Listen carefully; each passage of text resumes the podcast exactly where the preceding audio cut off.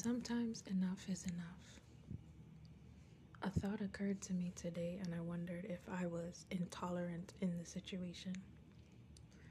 And the Lord had to remind me that I have been tolerant of the situation for a very long time.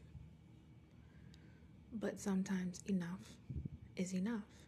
You can forgive all the variables in the circumstance. You can forgive all the persons, all the situations. You can forgive yourself. But sometimes enough is enough. And you just need to no longer be a part of that thing or encourage that thing or tolerate that thing and you remove yourself from the equation. And I think a lot of us have made the mistake in that when we come to Christ, we're supposed to take it on the chin and suck it up or just deal with a lot of the behaviors of those around us, especially people as close as family or friends, people we've known for a long time. Because what's thrown in our face is the religion of what would Jesus do or what does the Bible say. But that's religion. True relationship with God is when you have the opportunity to bring that situation, that thing that's been burdening you, no matter who is involved, and you can bring it to God and sit with Him, bring it to Jesus and say, This is really weighing on me. And as you're sitting with Him, you receive the grace and the understanding of His perspective on the situation. So, this is not to say that you don't consult the Word of God, being the Bible. This is not to say that you don't consult a pastor or a preacher, but this is to say develop your own relationship with Christ. Because when you do that, it's a game changer. When you do that, you gain a perspective of peace that even if the result of you going to Christ with your problem is not what is traditionally expected or traditionally done, when you gain his peace and his perspective on how to handle what's going on,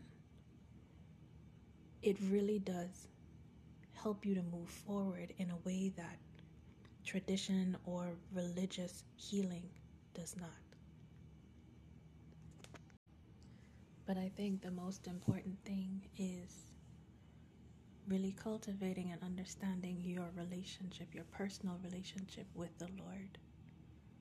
There are many things that can be distractors in this world, and there are many things that can drive our perspective.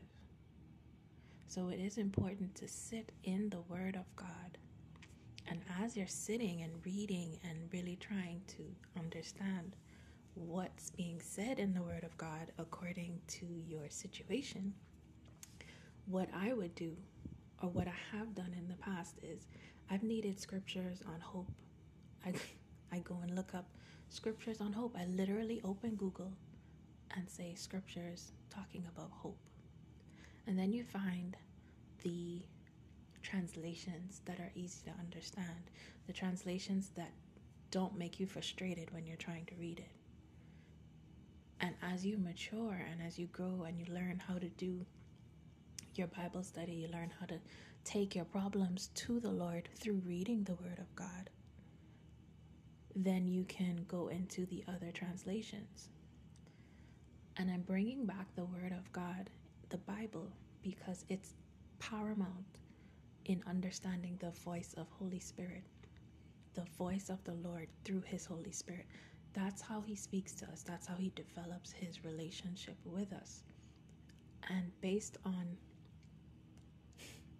life itself, a lot of the situations that I've been through family trauma, family betrayal, um, just social relationships, love, pain, all of these things, even like college, frustration, if I had not had a relationship with God, then I would not have been able to handle those situations in the way that I handled them.